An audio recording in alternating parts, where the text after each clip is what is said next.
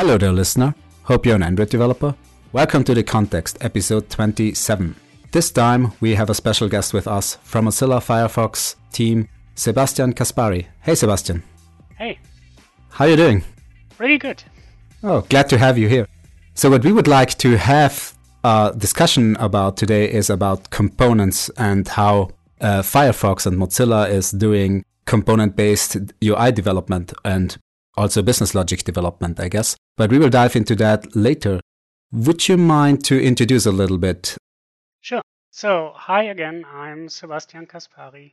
I'm Android engineer working at Mozilla um, for about three and a half years now, a little bit over that. I, when I started at Mozilla, I worked on Firefox for Android. Later moved on to Focus or Klar for Android, which is um, a privacy-focused browser from Mozilla, uh, also for Android.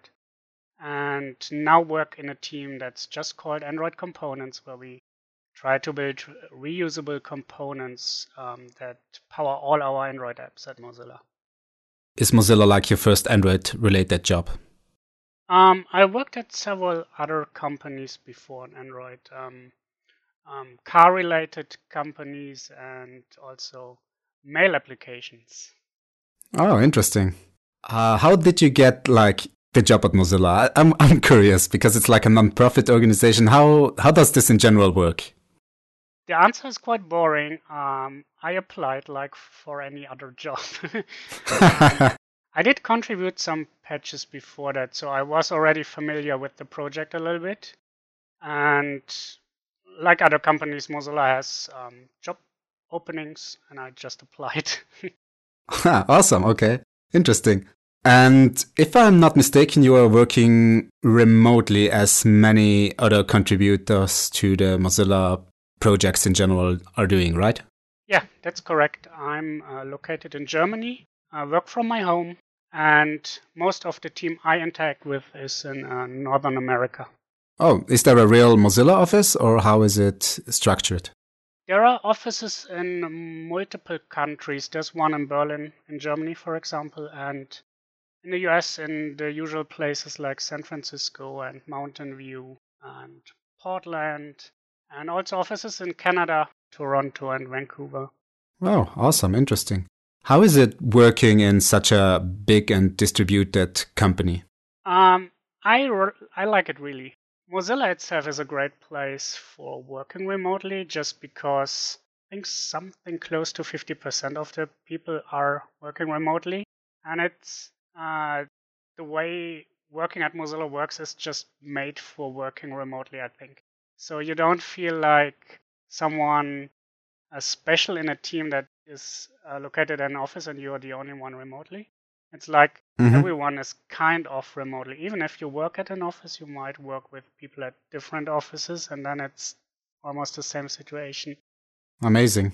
Yeah, I think that is that is much more enjoyable while doing like working remotely or home office all the time.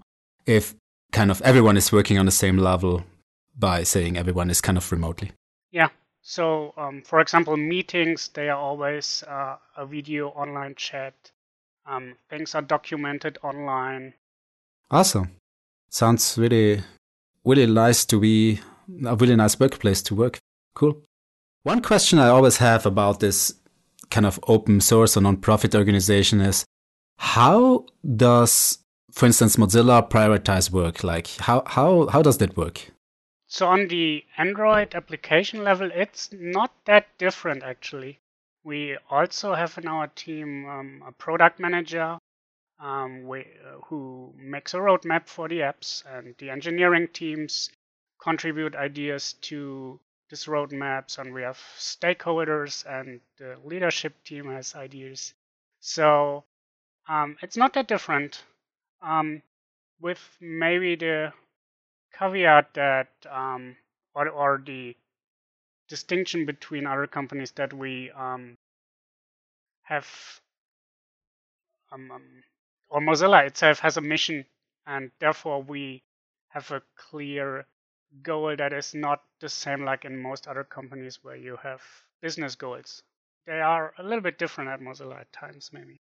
That sounds interesting. I, I never thought about like business goals and Mozilla, and yeah, good good to know how how this work. Let's dive probably then a little bit deeper into the Android specific parts. So, what exactly have you worked on? As I mentioned in the beginning, I worked on Firefox for Android, and I didn't really work on the same part most of the time. So I was more like someone who jumped around and worked on different parts wherever work was needed.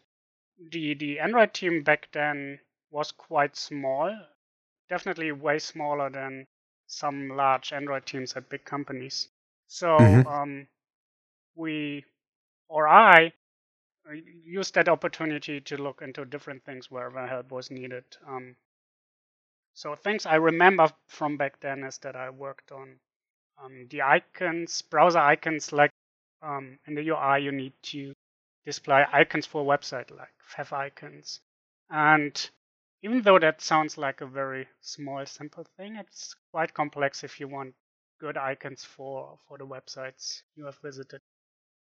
Mm-hmm. Um, or I worked on the top sites panel. That's the start screen if you open Firefox Android, where we show you pages that you've visited recently and some recommendations.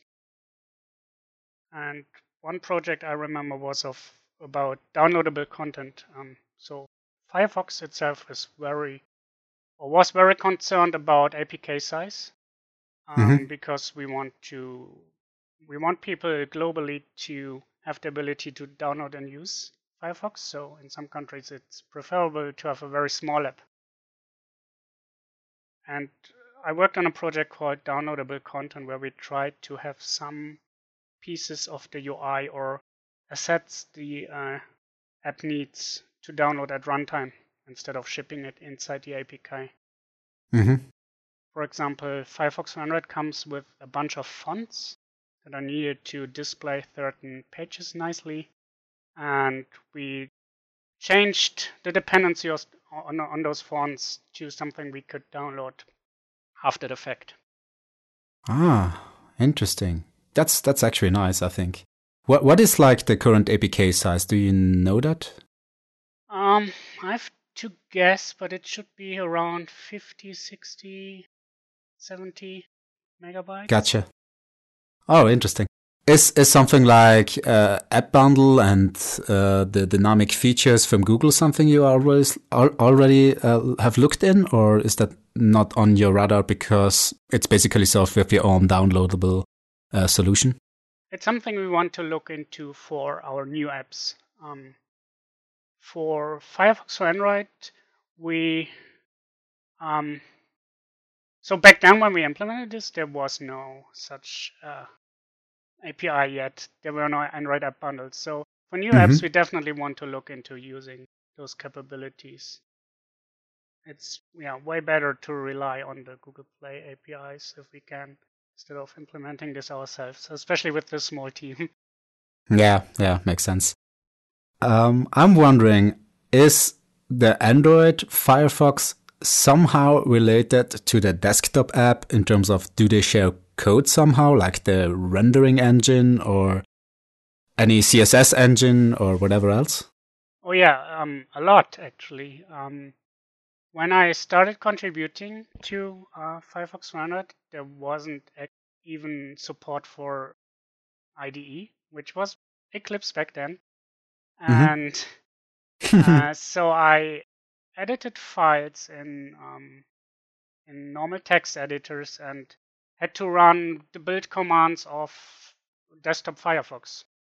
Um, oh. So, so you had to go in and edit some config files so that the build process will create an Android app instead of um, a desktop browser. So that was kind of exciting to do. And uh, back then, you even had to compile all the engine pieces that are C++ and so on. Oh. If you if you didn't have anything cached back then, it took about on a, on a latest MacBook 20 to 40 minutes to build the whole thing. Um, that, but this has improved a lot over the time. So some teams made very awesome progress on um, migrating this to something that feels like an Android app um, where you can import this into Android Studio. It's a Gradle project. Um, the pieces that require um, C++ code, so all the native code of the Gecko engine, our web engine, um, mm-hmm. the build process is able to download those as pre-compiled binaries from our build servers now. So nowadays, ah. Um, if you do not need to touch this native code, you can build it as a normal Android app, and um, this will only take like a couple of minutes, like depending on how how late how how you how long it's ago your last build basically. Um, yeah, gotcha. I also can imagine that this is something for a open source contributor. Like in the past, I guess this was also a obstacle that one has to overcome before being able to contribute. But with this new setup, I think it's much easier now to contribute to the project, right? Yeah, absolutely. That was complicated. So I I did start as a contributor as well, and yeah. You you have this very big um, mono repo where there's everything Firefox related in it. It's huge. Um, you have to learn those very specific tools that Mozilla uses um, because of those special needs. They uh, or Mozilla had to invent specific tools for, for almost everything. Um, mm-hmm. So yeah, that was quite complicated back then. yeah, I I can imagine. so I have no idea how actually a browser works or how actually the architecture of a browser look like. Would you mind guide us a little bit through the Firefox for Android app? How how does it work? So you have mentioned there is the Gecko engine, which is bundled in a C, C++ or Rust library, and I guess accessed through JNI. Mm-hmm. Um, but how does the whole overall architectural picture for, for Firefox for Android looks like? So that's also very special, I think.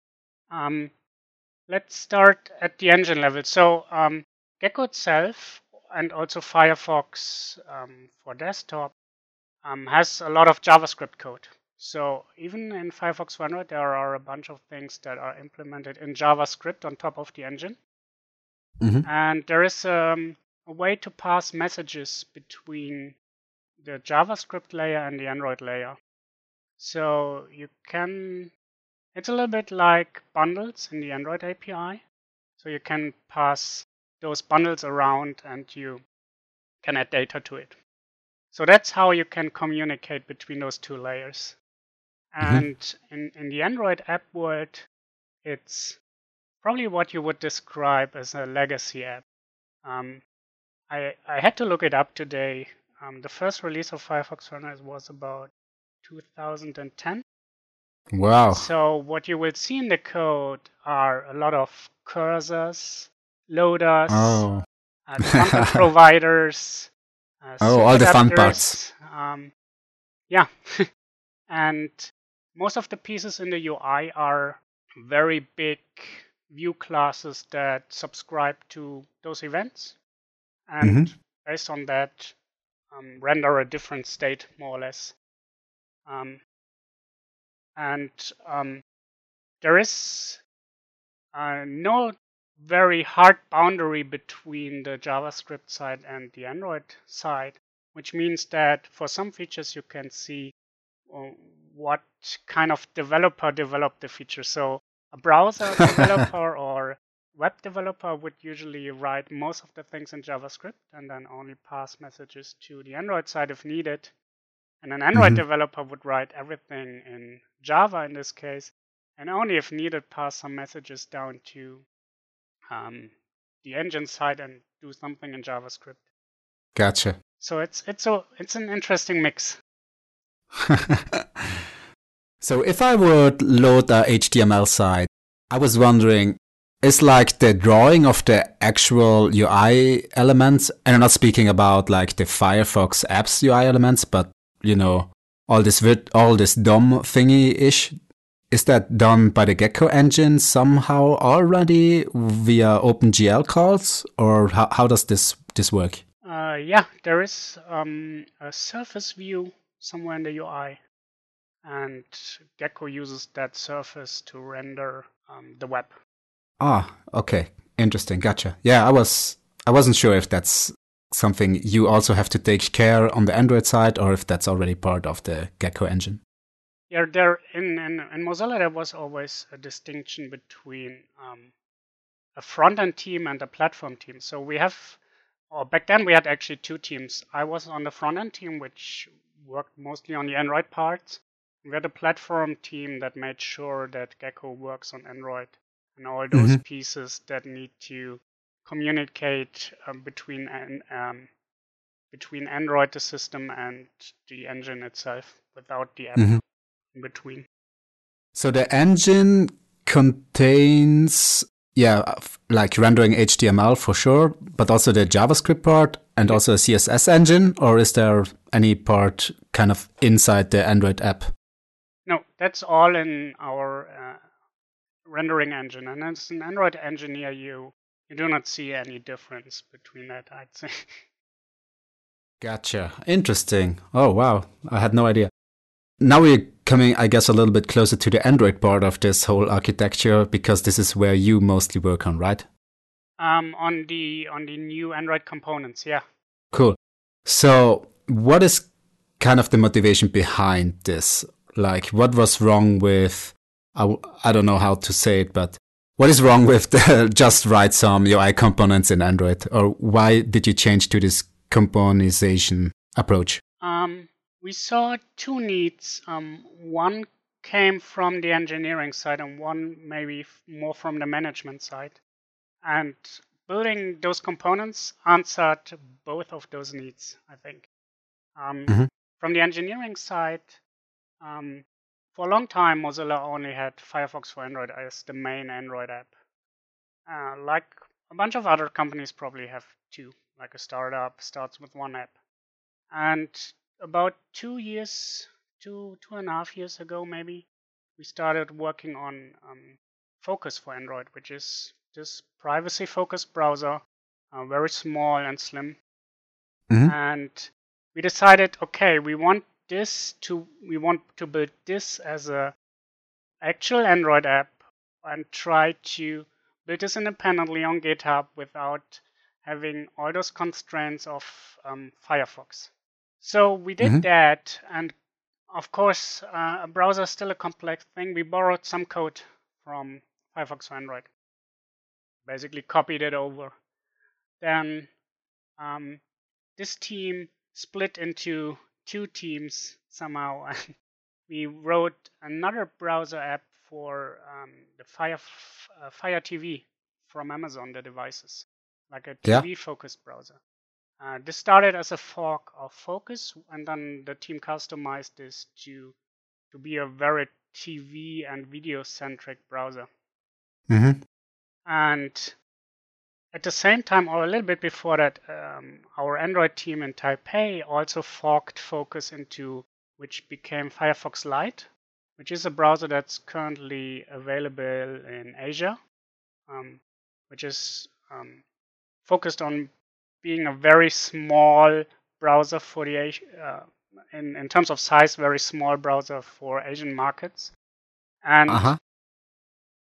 The Fire TV app also forked into another browser we've built for um, the Echo Show device, um, this um, Google Home-like device from Amazon. And so from engineering side, we saw, okay, we have a bunch of forks. They are all kind of trying to solve the same problems or have the same problems. And if there are bugs, we need to fix them in all of them. And yeah. Mm-hmm. So, uh, long story short, um, we had the desire to share code between those apps. And, and at the same and at the same time, um, while while we've built all those new browsers, um, the the management team of course saw that we had had the opportunity to um, build apps for different form factors. So we were kind of in need into something or or some mechanism to build browsers faster, right? Because if you start a browser from scratch, that takes a lot of time. Um, And yeah, reusable components um, kind of were able to address both of those problems. Um, we can share code between our apps, and we also have a kind of framework to, to build new browser-like apps pretty fast. I think that is that is very interesting to see how how things get forked and the the the strong requirement for reuse this com uh, these components. I, I guess it makes a lot of sense. Just to be clear, like all of these forks and even um, uh, Firefox Focus and the light version, they all use the same Gecko engine. So this kind of thing is one component, so to speak. And for all the other components, and here I might going to ask you what exactly is the definition of components. You have created like small reusable uh, libraries that contain a component mm-hmm. that every single developer can use or every every team can use to build their um, Android app out of it. Yeah, that's correct. Um, Gecko that you mentioned is one of those components, but we also have um, still apps that are built on top of WebView. Um, Firefox Lite, for ah. example, is a very size constrained app, so we uh, it's currently shipping with uh, WebView support. So in our components, we actually support both. Uh, oh, engines. interesting. So basically, so you said um, Focus use uses Gecko, right? Uh, Foc- Focus is in kind of a transition mode. We started building it with WebView because uh, when we started it, our Gecko engine wasn't in a state where we could just pull it out of Firefox 100. It was just one monolith.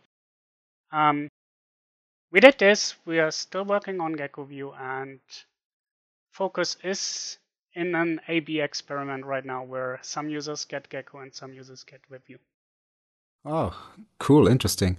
Yeah, a somehow related question.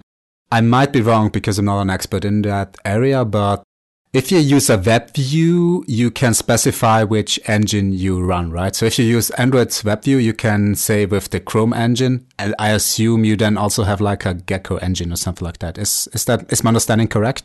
Or do you have like a, if a user prefers web view, then use web view, else use Gecko view? Um, so at the Android system level, you can switch browser engines that implement the WebView API, but that's not what we are using here because that's a system-wide um, option. Um, in our in our components, what we did is um, I've I've to explain a little bit how we structure our components. So yes, please. Um, we have different groups of components, and if we we have um, something we call concept components, and those concept components are not containing an implementation. They are just containing interfaces that describe how a component should look like or how other components or an app wants to interact with the component. Mm-hmm. So if we talk about um, Gecko and WebView, there is a concept engine component. And this component describes in interfaces how an app interacts with an engine, how you can use a view that somehow renders the web. And then we have implementations of those concept components that are um, one implementation for WebView, uh, multiple actually for GeckoView because GeckoView is released in three different release channels. There is a, like a nightly channel which always tracks the latest version. It's built daily or nightly. Um, mm-hmm. There's a beta version and a release version. So we have an abstraction that um, lives in this concept component, and then we have those different implementations um, that an app can use. So in an app, you would at the compile level decide in, in your Gradle dependencies which one you actually use. Yeah, I guess that makes sense. Um, just a follow up question to clarify a little bit further what a component is in your definition. Are we talking about UI components? Are we talking about business logic? Are we talking about a mix of both of them? Or how, how would you define components? that's, that's a good question. So for us, it may be all of that. Um, so for us, a component is something that we can wrap in one independent piece. Um, So um, if if I go back to those categories we use, um, we to give you some examples. At the lowest level, we have um, something we call support components. Um, there's, for example, a component that just wraps all our utility classes and functions, like those things you copy from project to project. Um, for example, there's a class in the in the utility component that can extract URLs from a string. Um, mm-hmm. Something you need in a bunch of places in a browser. Um, so that's we've wrapped this up as one component. We have uh, in the same group uh, some Kotlin extensions that just make it nicer to work with certain things on from the Android um, from the Android system or the Kotlin standard library. Um, then we have um, something we call service components that are usually components that talk to some uh, web service. For example, we have uh, one that's called telemetry, which is um, a component that collects usage data in a, in a way that is privacy preserving. Um, we have an A-B testing framework that needs to talk to some server. So we call those service components. And they offer a, a nice API that an app can use without implementing all those things itself. Um, we have a group of UI components. Those are very basic, I'd say dump widgets that um, do a certain task like UI widgets that are in the Android uh, standard library. For example, we have um, widget that can do inline autocomplete. Um, that's something you often need in a browser toolbar where you start typing a domain and then it will uh, offer you to autocomplete this to a known URL. Um, so we have this little widget wrapped up as a component. Um, mm-hmm. Then we have um, browser components. So those are uh, usually UI pieces that may maybe you uh, that are maybe using um, other components to um, provide a certain functionality. For example, we have a browser toolbar component. Like toolbars in browsers are very complex, even though they don't look like that. And this is a component that um, itself doesn't have any logic, but it has the ability to, or it knows how to display and edit URLs. Uh, another example for such a browser component is um, search. There's a search component that knows what a search engine is, how to get search suggestions from a search engine, and things like that. And often those browser components implement one of those concept components that I mentioned before. So they are um, one specific implementation of interfaces that live in a concept component. Gotcha. And on top of that, we have a, um, a thing we call feature components. Because um, if you have all those very dumb components on its own, you will need a bunch of glue code in between that um, makes them alive, so to speak. And you need yeah, to connect multiple to con- uh, components together. And those feature components, for example, um, there's a feature toolbar component that knows where to get the state from and how to display this on a toolbar, the state. And the interesting thing here is that those feature components as a dependency only have those concept components. So um, like the feature toolbar component that knows how to display data in a toolbar doesn't depend on actual toolbar implementation. implementation. You can swap in whatever implementation you want. So that's oh right uh, gives us the flexibility to use those um, components in a way that we do not depend too much on them. So if we have like a crazy new browser that needs some crazy new toolbar, then in theory everything should still work and you just change the implementation or change the component uh, into a different one. Oh yeah, makes sense. For example, like the search, uh, what is it called? The search component or the mm-hmm. search view. It has a search engine you have mentioned. So I, I think search engine is more like the business logic of this thing. And then there's a feature component sitting in between that connects like the uh, search engine with the search uh, UI component. Is is that correct?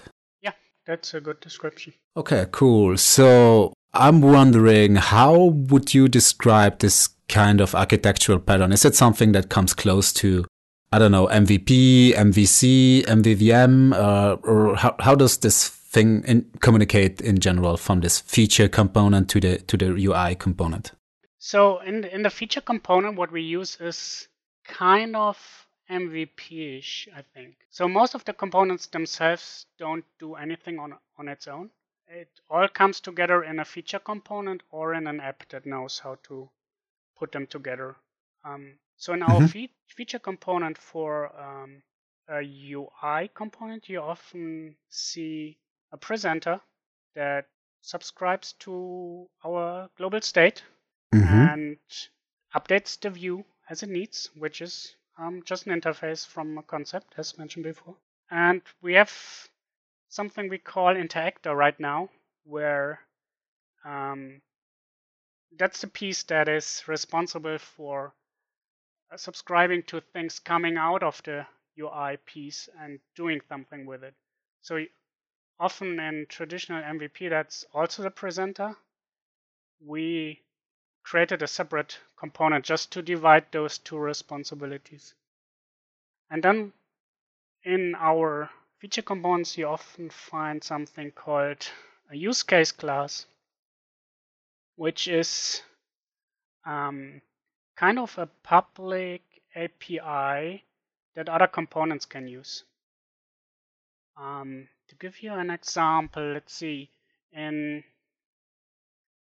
yeah, so our feature session module is um, a module that um, connects the engine with our state components. So whenever something happens in the engine, um, mm-hmm. We update our state. So this feature component is responsible for that. And this one has a use case class that knows how to do certain things in the state. For example, creating a new session, which is um, a new tab, basically in a browser app. And those use cases are things we currently pass around. So some other feature might depend on on this kind of use case.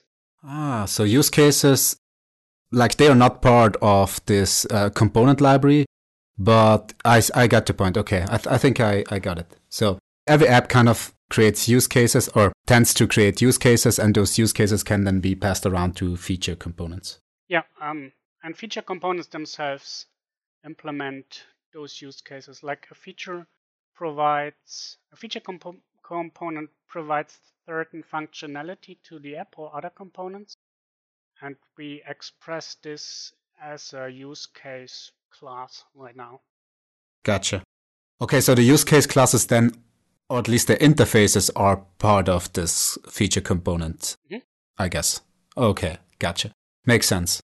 Oh, wow, that sounds pretty well structured, to be honest. I was expecting from such a, let's say, old app. I think you mentioned it's quite some years old, 2010, you said, right? Yeah, I think that so is pretty amazing to have such a healthy state. That's something we invented from scratch last year, based on how we ripped all the code out, out of our existing apps. Gotcha. All right. Okay, makes sense. I was wondering, do you use Kotlin? I think you have mentioned Kotlin extension before, so I guess you use Kotlin. Is that correct? Yeah, for, for all our new code, we use Kotlin, and um, almost all our components are Kotlin. There's one that is in Java just because it it existed before we started this project. It already existed in Java, and soon we are going to replace it with a new implementation. So that's a good way to use Kotlin for that one too. Ah, cool. So, uh, oh, not not directly related to components, but I was wondering, how did Kotlin get started into the Mozilla project? Was that something you have to align with management, or is there some kind of I don't know circle where those kind of tech decisions has to be approved? Um, a little bit. So we had some engineers that were interested in Kotlin before, but we only made the switch after Google announced that it's a first-class language for Android And back then we yeah we asked some of our teams like the legal team to do a review because we uh, using Kotlin means you depend on the standard library of Kotlin. So you depend on a bunch yeah. of Kotlin code, and we are an open source that we need to check is it compatible with the licensing, and yeah. So there was some oh, yeah. review needed, but this was um, driven by the engineering team. The engineering teams wanted to use Kotlin, and I think nowadays there's no one that wants to write any Java code anymore with an exception for the team working on our Gecko view, which is um, um, our engine wrapped as a as a standalone thing. Um, this team is still uh, using Java at the moment. Yeah, I, I, didn't thought about open source and licensing and those kind of stuff. Yeah, M- makes total sense. Follow up on on Kotlin. How do you do um, usually, or maybe this features have some, this feature components has some opinion around this, but how do you deal with asynchronous tasks? Um, do you use RxJava? Do you use coroutines? Is that an abstraction layer that provides like to, or pushes the choice to the, to the user of these features? Or how does it work? So we don't use RxJava right now. Um, mostly for the reason we don't want to push any third-party dependencies on our consumers. Um, mm-hmm. Just because if we use or decide to use RxJava and a bunch of other third-party libraries, then every app that depends on our components needs to use them as well. We try to avoid this as much as possible. So right now we are using uh, Kotlin coroutines. Uh, if we need to do something uh, something asynchronously, um, mm-hmm. it's a little bit tricky. We we don't have a good pattern yet because since um, since the Kotlin team introduced scopes, we are not really sure who should own the scope, whether it's the component or the app, because um, depending on the component, uh, either the component wants to cancel uh, asynchronous tasks or the app might be interested in doing that. And that's something we haven't really solved yet. Yeah, I see. I see. I feel your pain, yeah. oh, that's a tricky question. Oh, interesting. But apart from that, how happy are you with coroutines in general? Um, overall, I'm happy with them. I'd say they they are nice to read. They they look simple. Um, the downside is I often feel they are not actually simple. Um, we we definitely saw some issues with testing at times, and um, I think there are, or it looks like from our experience, there are some tricky pieces that are not obvious at times. So yeah, I I prefer how they are written. It looks like sequential code, but it's still hard at times to fully understand what's going on. I think. Yeah, so there's still a learning curve, I guess. Yeah, and I feel that's um, that's true for the whole Android development community. I feel like everyone is kind of trying to figure out what's the best way to use them. And maybe even the Kotlin team, like the introduction of scopes was uh, an interesting change, which yeah seems to mean that they also they are also uh, exploring how this is going to work in, in, in the real world. Yeah, yeah. I also had the feeling that this change came in very, very late and yeah, not in a rush, but I had the feeling they introduced it because they they didn't thought about a certain problem that developers might have, and then they have introduced it. But yeah, again, very late in the stage. Mm-hmm. Um, yeah, we will we will see. I, I totally understand your pain points or the points you've made. Speaking about testing, how do you test those components? I guess they are super nicely isolated and can be tested in, indivi- in individually. Um, I was just wondering, how do you test and approach testing those components in general? Um, so right now we rely very heavily on unit testing, and that's mm-hmm. not only unit tests like like the golden rule where you have just where you only test one method and where you only have one assertion. Uh, we do also do very complex unit tests that test multiple things together. We make a lot of use of um, how it's called, Robo Robo Robolectric. Yeah, Robolectric. Um, just because uh, yeah, we prefer fast tests and running them on the JVM on a machine is definitely nicer than on, on, on an Android device. And we also use Robolectric for UI pieces. So we, I don't know, inflate, maybe inflate some layouts and perform some clicks on it and see what happens in a test. So I was I was wondering for the UI components, do you also test that the component is layouted properly or like displayed properly? Do you take some screenshot or do some screenshot testing or is that not part of the testing suite? We don't do this right now. Um, we have like the toolbar component, we have some custom layout code in there. Mm-hmm. And for that we just wrote unit tests as well. So we call the layout functions on, on our views and then we um, look if certain child views are in the right position, basically. Oh, interesting. Just as a as a basic uh, unit test. And do you also check some layout uh, parameters there, or is it mostly just that the that the item at position three or four is there? We we also look at positioning, but um, most of the components are like very basic. Like um, we we don't have any any like large app layouts every anywhere in Uh-huh. our components because that's done at the app level where you put all the things together in, in a layout. Yeah, Um, yeah, makes sense. but we are currently working on um, getting on-device tests automated with uh, Firebase Device Lab because there are some things you still want to run on a device. We have some dependencies on crypto APIs that don't really work with Robolectric and our Gecko engine.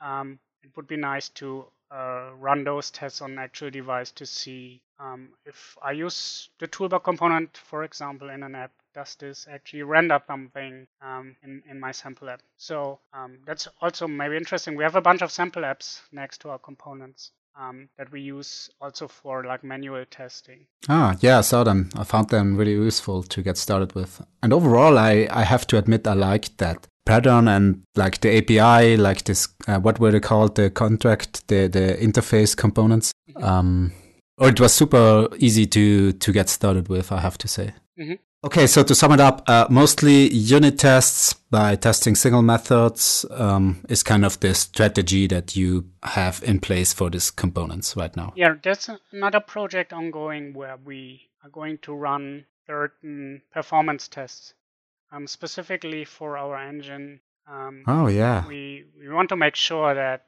this doesn't regress, and because of um, our apps and components implementing certain callbacks or delegates of the engine, it can happen that Mhm. an app actually slows down the rendering process because it yeah um, has has slow responses in some parts of the app. So yeah, we um, we are heavily exploring ways to measure performance and not regre- regress that. Gotcha. Cool. Yeah, one last question about UI components or more of a clarification. So we are talking really about something that extends from view group or like from Android.view something, right? And not about entirely fragments or something like that. That's correct. Um, our view or UI components are all extending view and also our like browser toolbar. They are they are as well views at the end of the day with um, specific thing specific methods like like an edit text in Android has a set text method. Um, a toolbar component might have a set URL method. Um, and fragments on this level, we currently leave it up to the app. So the app decides how to arrange those components, either in a fragment or in an activity. And, yeah, makes a lot of sense. and our features that connect multiple things, they only care about the view. So the app needs to provide the view, and the components themselves do not care where the view is Mhm. coming from. So I was I was wondering, or it has already been answered partially, I would say. How does scoping works in this scenario? So, but I guess like the solution is like the developer has to use a fragment, and then the components used inside this fragment are kind of scoped together. Um, yeah, makes sense. So I was wondering maybe something like the search bar and another I don't know, component that use the same feature or a similar use case uh, are kind of scoped somehow together so that they can share the same search engine business logic mm-hmm. um, instance. Uh, yeah, and I was wondering if the components provide something for that or if it's up to the developer to do that properly. Yeah, that's currently completely up to the developer. So um, we our our components are basically very basic. They use very basic dependency injection like it's written in a book. You pass everything into the constructor that the component needs. And you can use whatever dependency injection framework you want that supports it. But right now we don't have um, an opinion on how you do that. Um, we yeah we I guess we we still need uh, we still need a little bit more experience to understand how apps are using the components until we can maybe make a decision uh, or decide how we can support scaffolding uh, a bunch of uh, components in an easier way. Yeah, yeah. No, I, I, guess it makes total sense to be opinionated at this point in time, or in general. If you're a library developer, maybe you won't be opinionated about certain architectural or yeah scoping decisions. I have a follow up question somehow related to those f- maybe non opinionated things but since you don't use fragments, you also don't use architecture components like view model or something like that inside your component libraries. I was wondering if you have like some best practices or how do you do that actually inside uh, the Android Firefox app? How do you keep, for instance, an instance doing screen orientation changes? So in, in our components, that's right, we don't use any of the or we do we use the the lifecycle part. So we have some features that um, we call them lifecycle aware features. So they mm-hmm. they register to a lifecycle and can destroy certain things on their own if if the lifecycle owner um, gets destroyed. Um, but um, for for state, the situation in the browser is that we at least for our components have a lot of global state. So our state is not scope to the activity um, or fragment. Like if you if you are not looking at your browser tabs, you still want your browser tabs to be there. Um, and um, they are they are usually living in memory because like saving them to disk and loading them would be too slow for most cases. So we have a bunch mm-hmm. of global state that we also have wrapped in a component. Um, and this is yeah more or less a singleton because it's completely completely unrelated to um, a local scope. It's application level scope, and yeah, components yeah, subscribe to this scope um, either with a lifecycle or with a view, so that we can automatically unregister if a view gets detached or if a fragment gets destroyed or an activity gets destroyed. Yeah, makes sense. Cool. Awesome. Yeah, thanks for clarifying this. It was really insightful.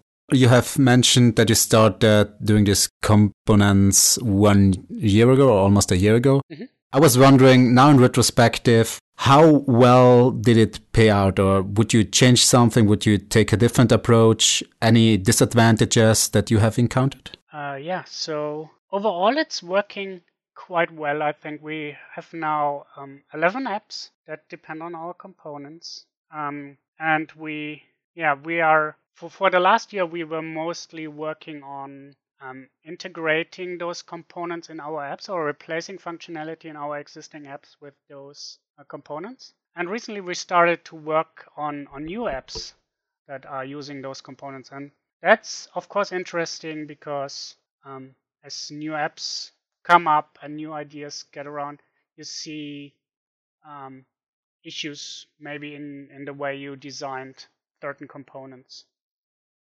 Uh, in, in most cases for UI components, that's often easy to resolve. It just means we need some more options to customize those UI components um, mm-hmm. via styles or XML attributes.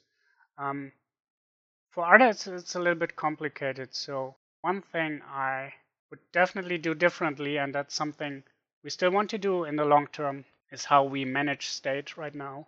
We have one component called browser session, which is the singleton I mentioned before, which knows about all the sessions, which are tabs in a browser.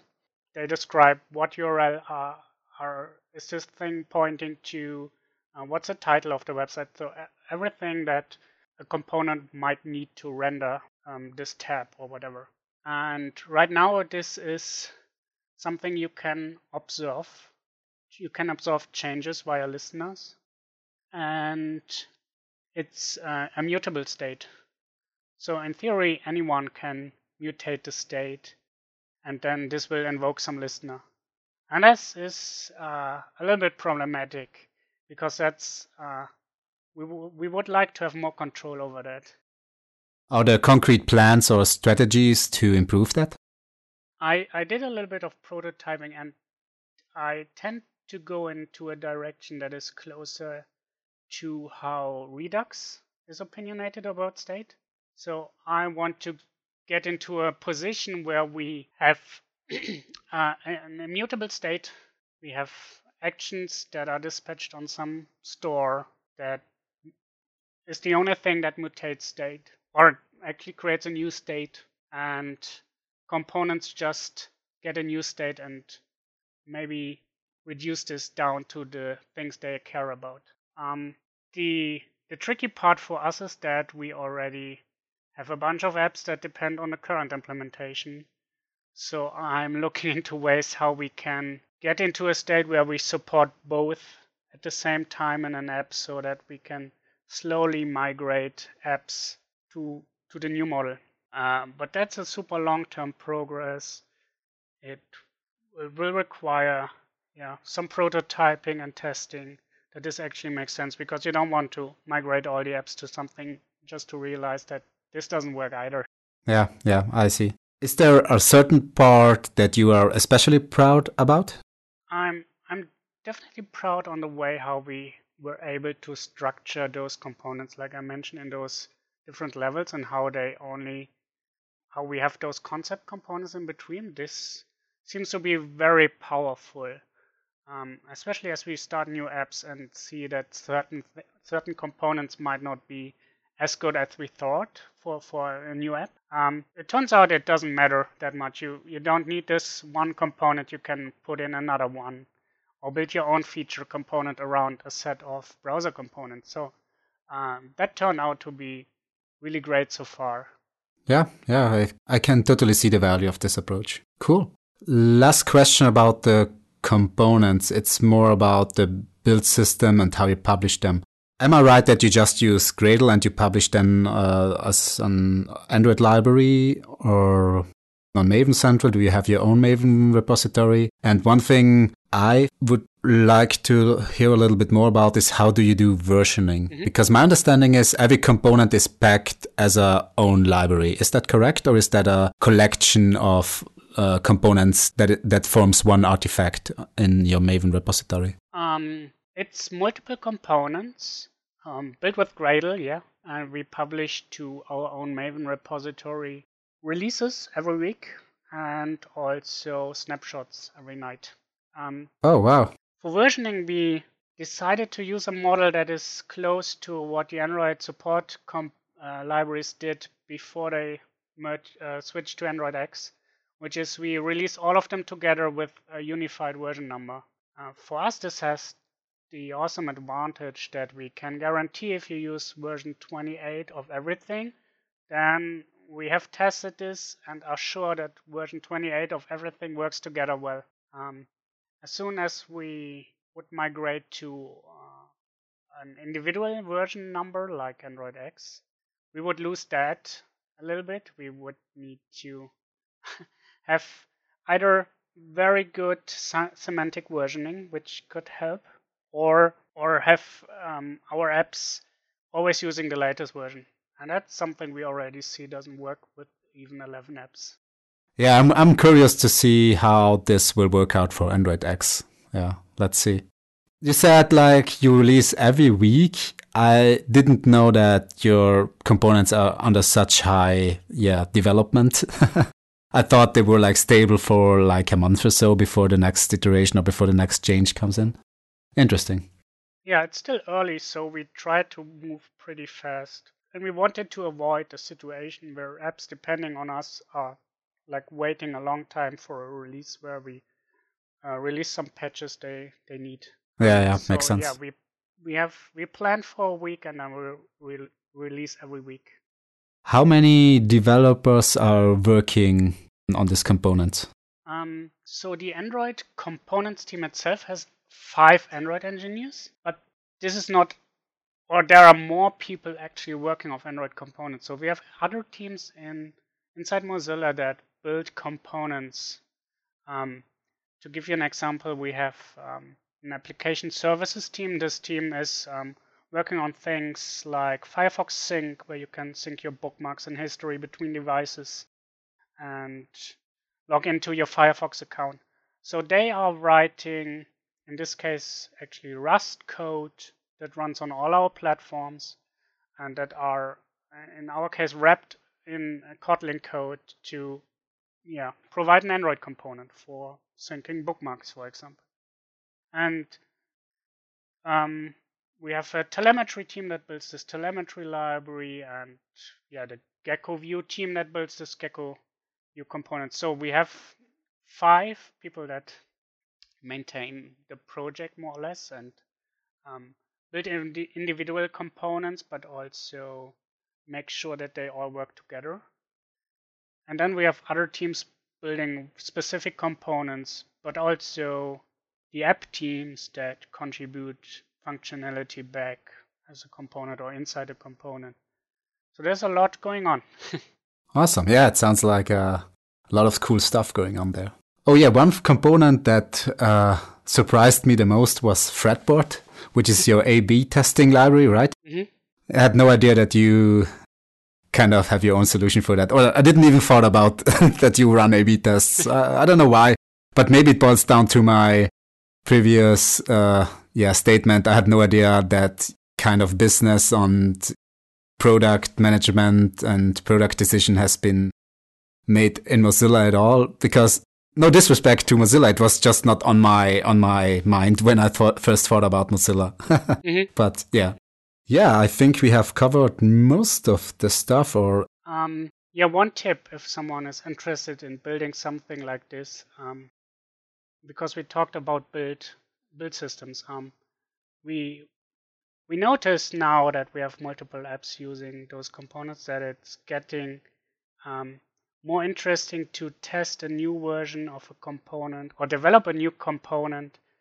uh, or change a component and running it, the new code inside an app um, that uses those components, which is kind of annoying if you just use Maven, which means you, need to publish your component to like a local Maven and then consume it from a different app. And we recently uh, noticed that Gradle actually has a feature for that called Gradle Composite Builds, where you can substitute certain dependencies in your um, app by another Gradle project on your disk. Like you can have an app consuming our components and the components repository uh, both on your computer and instead of pulling dependencies from Maven, it will build the other project and pull the dependencies from there. So that's uh, something that makes testing components in an app that uses them um, much more pleasant because from your Android Studio view, it looks like one project. Um, as long as you are not using Jettify, which breaks this setup, unfortunately. Mm-hmm. I see you're not a huge fan of them, at I'm, least in your environment. I'm a huge fan of, of Jetifier. Um, during the migration process, it's super helpful to migrate app, but it's super painful in our setup um, because it means um, Android component, all components, we can't migrate them to Android X until all consumers of our components have used Android X. Uh, oh, right. Yeah. So, I haven't thought about that yet. So, yeah, yeah, again, we don't want to force the migration on every team because those teams have other um, things to do at times. um, so, yeah. The only way we can do this is to migrate apps first and then walk up the dependency tree and for that, Jettify is a great tool. Um, it yeah, it just doesn't work with our specific Gradle composite builds. Yeah, I see. Oh, oh, one last question that came into my mind. So you have mentioned before that that the sync, the bookmark syncing, is written in Rust, and you basically have a JNI wrapper using Kotlin around this. Are there any plans uh, to use Kotlin native or something like that instead? Um, inside the Android components team, I would love to play with that a little bit. On a broad Mozilla scale, I don't think that's feasible right now. Mostly because um, those teams need to address a bunch of different platforms, um, like Mac OS, Linux, and Windows 2, and they are just they are just more used to thinking in system level programming languages like Rust, I think. And also Kotlin native, it's quite early. I wouldn't want to use it in a production app right now, maybe. And and I think the biggest blocker for us would be uh, having Firefox desktop build depend on Kotlin compilers. That's uh, that needs uh, a ah, lot yeah. of buy-in from the whole organization. and Rust is not a bad language, and it was actually developed or started at Mozilla, right? Yeah. Yeah, cool. Makes a lot of sense. So I guess this is all for this episode. Or do you want to add something more? Uh, no, thank you very much for having me. Yeah, thank you so much, Sebastian, for joining this session. It was a lot of fun. Thanks. All right, I'm stopping the recording now.